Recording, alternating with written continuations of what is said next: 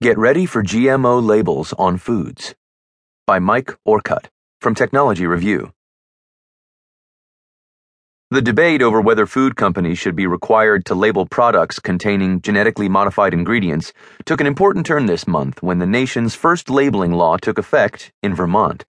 Now, Congress appears to be on the verge of passing the first ever federal standard for disclosing information about genetically engineered food, a bill that would preempt state laws. Thursday night, the Senate voted 63 to 30 for a bill that would require companies to reveal to consumers when products contain bioengineered ingredients.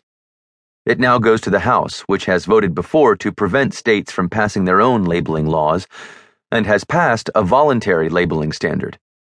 Whether President Obama would sign such a measure is unknown, but as more states consider their own label laws, the food industry is now reluctantly supporting a single federal standard. Critics say the Senate bill doesn't go far enough.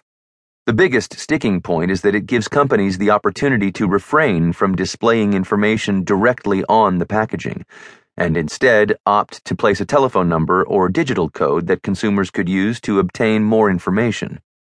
The U.S. Food and Drug Administration has also expressed concerns about the bill, arguing that the way it defines genetically engineered food would result in a somewhat narrow scope of coverage and confusion over what qualifies as genetic engineering.